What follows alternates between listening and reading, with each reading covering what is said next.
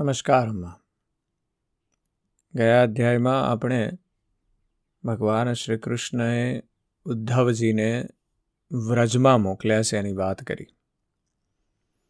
શ્રી કૃષ્ણને ખ્યાલ છે કે ગોપીઓ અને વ્રજવાસીઓ, ખાસ કરીને ગોપીઓ એમના વિરહમાં ખૂબ વ્યાકુળ છે કે અમારા શ્રી કૃષ્ણ ક્યારે પાછા આવશે.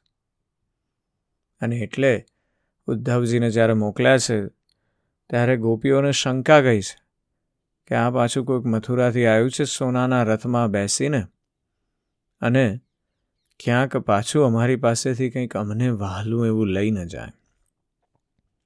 જ્યારે એમને ખબર પડી કે આ ઉદ્ધવજી તો ભગવાનના પરમ સખા છે, એટલે પહેલાં તો એમણે ખૂબ બધી કમ્પ્લેન્સ કરી છે. અને પછી જ્યારે ઉદ્ધવજીએ ભગવાનનો સંદેશો સંભળાવ્યો છે કે હું તમારામાં છું જ, તમે મને બહાર કેમ શોધો છો? અને એટલે ગોપીઓને અંદરથી સાંત્વના વળી છે. પણ ઉદ્ધવજી પણ વ્રજમાં રહીને એટલા ભાવ વિભોર અને પ્રેમ વિભોર થઈ ગયા છે કે એમને પાછા જવાનું મન થતું નથી. એટલે મહિનાઓ સુધી એ ત્યાં રોકાયા. અને દરેક ઝાડ, પાન, જગ્યાઓએ જઈ જઈને પૂછ્યું છે કે અહીંયા શ્રી કૃષ્ણએ કઈ લીલા કરી છે? અહીંયા શ્રી કૃષ્ણએ શું કર્યું છે? અને આખો વખત શ્રી કૃષ્ણમય થઈ અને એમણે ત્યાં પોતાનો સમય ગુજાર્યો છે. ત્યારબાદ તેઓ મથુરા પાછા આવ્યા અને ગોપીઓનો અને નંદ બાવાનો સંદેશો અને બધી ભેટ સોગાદો જે છે એ એ પાછી લઈ આવ્યા છે એમની સાથે. શ્રી કૃષ્ણને વસુદેવજીને બધાને આપી છે. અને બધાનો સંદેશો પણ આ રીતે પહોંચાડ્યો છે. ઉદ્ધવજી એક બ્રિજ છે શ્રી કૃષ્ણ અને વ્રજ વચ્ચેનો. ત્યાંથી હવે આપણે થોડા આગળ વધવું છે. અને આજે ભગવાન શ્રી કૃષ્ણ કુબજા અને અક્રૂરજીના ઘરે વચન આપ્યા પ્રમાણે જવાના છે, તેની વાત કરવી છે. શ્રી સુખદેવજી કહે છે, પરીક્ષિત, ત્યાર પછી સર્વાત્મા તથા સર્વના સાક્ષી ભગવાન શ્રી કૃષ્ણ પોતાને મળવાની આકાંક્ષા રાખીને વ્યાકુળ થયેલી કુબજાનું પ્રિય કરવા, તેને સુખ આપવાની ઈચ્છાથી તેના ઘેર ગયા. કુબજાનું ઘર બહુ કિંમતી વસ્તુઓથી સંપન્ન હતું. તેમાં શૃંગાર રસને વધારનારી અનેક સાધન સામગ્રીઓ પણ ભરપૂર હતી. મોતીના તોરણો, પતાકાઓ, ચંદરવા, શૈયાઓ અને બેઠકોથી સુશોભિત અને સુગંધી ધૂપદીપ અને પુષ્પમાળાઓથી તે મહેકી રહ્યું હતું. ભગવાનને પોતાના ઘેર આવતા જોઈને કુબજા તુરંત એકદમ ઊભી થઈ ગઈ અને સખીઓની સાથે આગળ આવીને તેણે વિધિપૂર્વક ભગવાનનો સ્વાગત સત્કાર કર્યો. પછી શ્રેષ્ઠ આસન વગેરે આપીને વિવિધ ઉપચારોથી તેમની વિધિપૂર્વક પૂજા કરી. કુબજાએ ભગવાનના પરમ ભક્ત ઉદ્ધવજીનું પણ યથોચિત પૂજન કર્યું. પરંતુ તેઓ કુબજા દ્વારા અપાયેલા આસનને સ્પર્શ કરીને જમીન પર બેસી ગયા. પોતાના સ્વામીની સામે તેમણે આસન પર બેસવાનું ઉચિત ન માન્યું. ભગવાન શ્રી કૃષ્ણ સચ્ચિદાનંદ સ્વરૂપ હોવા છતાં પણ લોક વ્યવહારનું અનુકરણ કરતા રહીને તુરંત જ તેના બહુ કિંમતી પલંગ પર બિરાજ્યા. કુબજા, સ્નાન, અંગરાગ વગેરેથી પોતાને બહુ જ શણગારી, લીલાપૂર્વક હસતી, તેમજ વિલાસપૂર્વક જોતી શ્રીકૃષ્ણની પાસે આવી.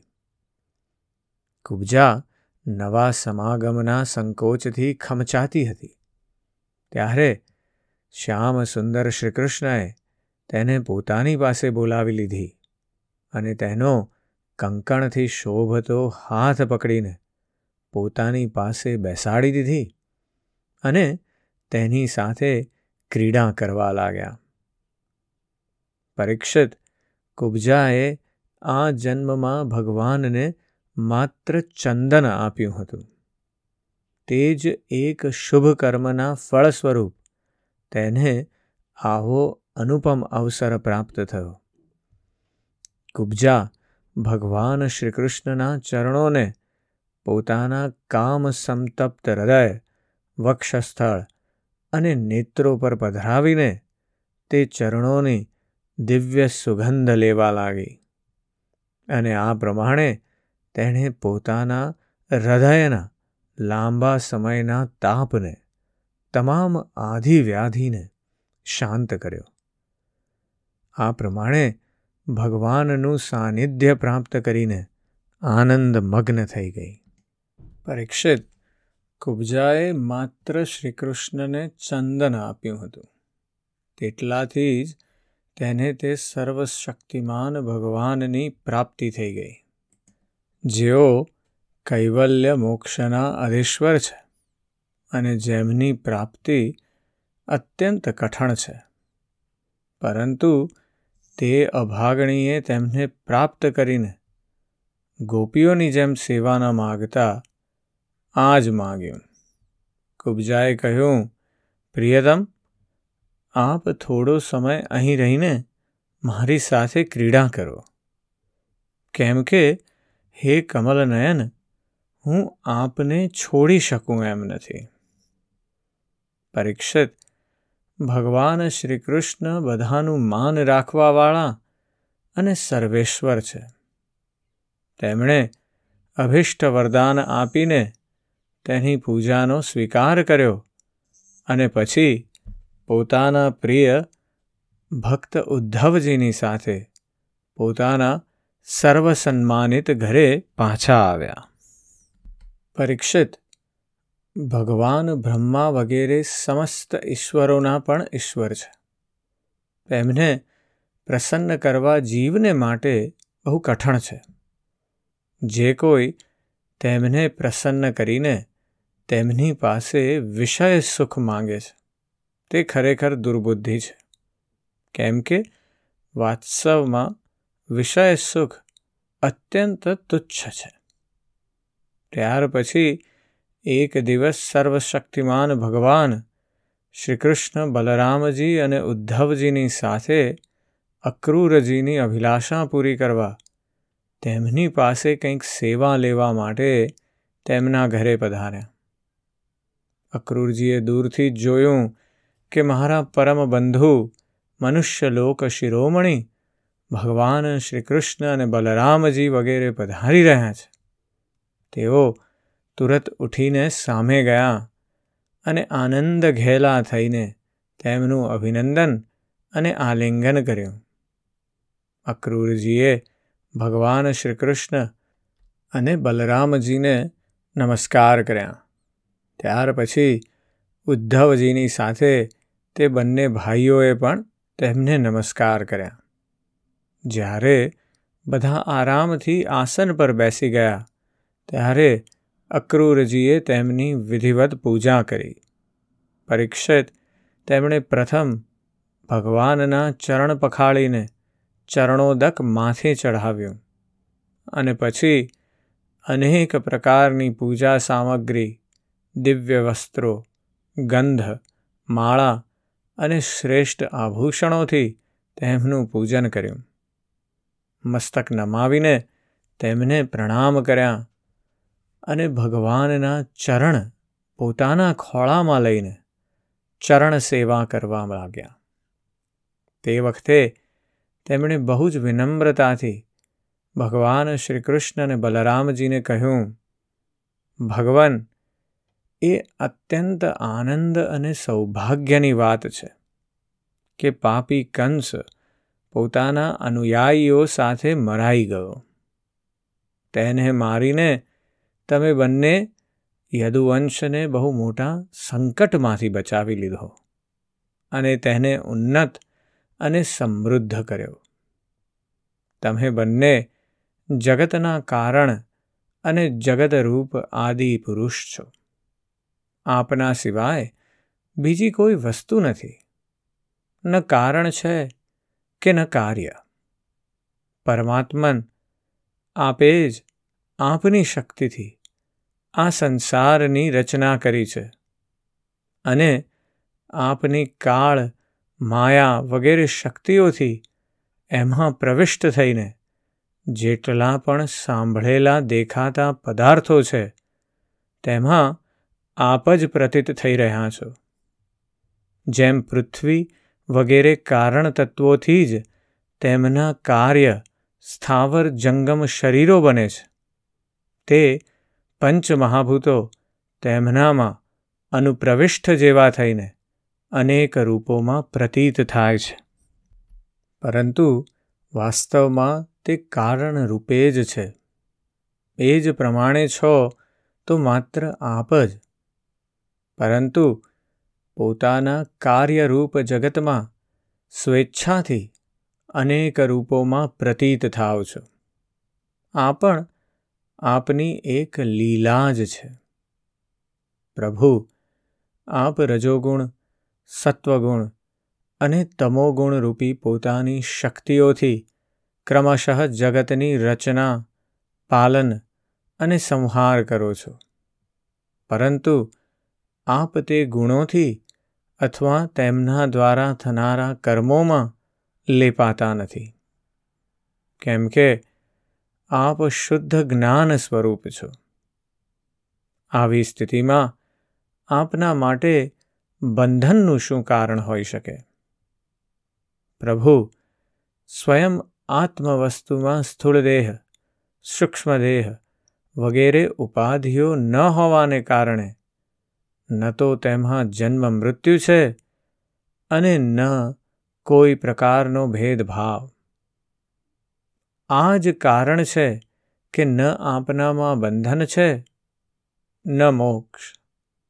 આપનામાં પોતપોતાના અભિપ્રાય પ્રમાણે બંધન અથવા મોક્ષની જે કલ્પના થાય છે, તેનું કારણ માત્ર અમારો અવિવેક જ છે. આપે જગતના કલ્યાણ માટે આ સનાતન વેદ માર્ગ પ્રગટ કર્યો છે. જ્યારે જ્યારે આને પાખંડી મત અનુસાર ચાલનારા દુષ્ટ લોકો દ્વારા ક્ષતિ પહોંચે છે. ત્યારે ત્યારે આપ શુદ્ધ સત્વમય શરીર ધારણ કરો છો. પ્રભુ, તે આપ અત્યારે આપના અંશ શ્રી બલરામજીની સાથે પૃથ્વીનો ભાર ઉતારવા માટે અહીં વસુદેવજીના ઘેર અવતર્યા છો. આપ અસુરોના અંશથી ઉત્પન્ન થયેલા નામ માત્રના શાસકોની સો સો અક્ષોહિણી સેનાનો નાશ કરશો અને યદુવંશના યશનો વિસ્તાર કરશો. ઇન્દ્રિયાતીત પરમાત્મન, બધા દેવતાઓ પિતૃઓ, ભૂતગણ અને રાજાઓ આપની જ મૂર્તિઓ છે. આપના ચરણોદક રૂપ ગંગાજી ત્રણેય લોકને પવિત્ર કરે છે. આપ સંપૂર્ણ જગતના એકમાત્ર પિતા અને ગુરુ છો. તે જ આપ આજે અમારે ઘેર પધાર્યા છો. એમાં શંકા નથી કે આજે મારું ઘર ધન્ય ધન્ય થઈ ગયું અને અમારા સૌભાગ્યની કોઈ સીમા નથી. પ્રભુ, આપ પ્રેમી ભક્તોના પરમ પ્રિયતમ, સત્યવક્તા, અકારણ હિતૈષી અને કૃતજ્ઞ છો. જીવની થોડી સેવાને પણ વિશેષ માનું છું. ભલા, એવો કોણ બુદ્ધિમાન પુરુષ છે જે આપને છોડીને કોઈ અન્યના શરણમાં જશે. આપ આપની ભક્તિ કરનાર પ્રેમી ભક્તોની અભિલાષા પૂરી કરી દો છો. ત્યાં સુધી કે પોતાના આત્માનું પણ દાન કરી દો છો. છતાં આપનામાં કોઈ વધઘટ થતી નથી. આપ એક રસ છો. ભક્તોના દુઃખ દૂર કરવાવાળા અને જન્મ મૃત્યુના કષ્ટમાંથી છોડાવવાવાળા હે પ્રભુ! મોટા મોટા યોગીઓ અને દેવરાજ પણ આપના સ્વરૂપને જાણી શકતા નથી. પરંતુ મને આપના સાક્ષાત દર્શન થઈ ગયા. એ કેટલા સૌભાગ્યની વાત છે. પ્રભુ, અમે પત્ની, પુત્ર, ધન સ્વજન, ઘર અને શરીર વગેરે પદાર્થોના મોહ બંધનથી બંધાયેલા છીએ. ખરેખર, આ બધો આપની માયાનો ખેલ છે. આપ કૃપા કરીને આ માયારૂપી મજબૂત બંધનમાંથી અમને તુરંત જ છોડાવો. શ્રી સુખદેવજી કહે છે, પરીક્ષિત આ પ્રમાણે ભક્ત અક્રૂરજીએ ભગવાન શ્રી કૃષ્ણની પૂજા અને સ્તુતિ કરી. ત્યાર પછી ભગવાન શ્રી કૃષ્ણએ મોહ પમાડતા હોય એમ સ્મિત હાસ્યપૂર્વક મધુર વાણીમાં કહ્યું. ભગવાન શ્રી કૃષ્ણએ કહ્યું, કાકાશ્રી, તમે તો અમારા ગુરુ, હિત ઉપદેશક અને કાકા છો. અમારા વંશમાં અત્યંત પ્રશંસનીય તથા અમારા સદા હિતૈષી છો. અમે તો આપના સંતાન છીએ. અમે સદા તમારા દ્વારા રક્ષણ, પાલન અને કૃપાને પાત્ર છીએ. પોતાનું પરમ કલ્યાણ ઈચ્છનાર મનુષ્યએ તમારા જેવા પરમ પૂજનીય અને ભાગ્યશાળી સંતોની હંમેશા સેવા કરવી જોઈએ. તમારા જેવા સંત પુરુષ તો દેવતાઓથી પણ ચઢિયાતા છે. કેમ કે દેવતાઓ તો સ્વાર્થી છે, પરંતુ સંતો નિસ્વાર્થી હોય છે. માત્ર જળપ્રધાન તીર્થો, એટલે કે નદી સરોવરો વગેરે, એ જ તીર્થ નથી, માત્ર માટી અને પથ્થર વગેરેની મૂર્તિઓ જ દેવતા નથી. કાકાશ્રી, તેમની તો લાંબા સમય સુધી સેવા કરવામાં આવે ત્યારે તે પવિત્ર કરે છે.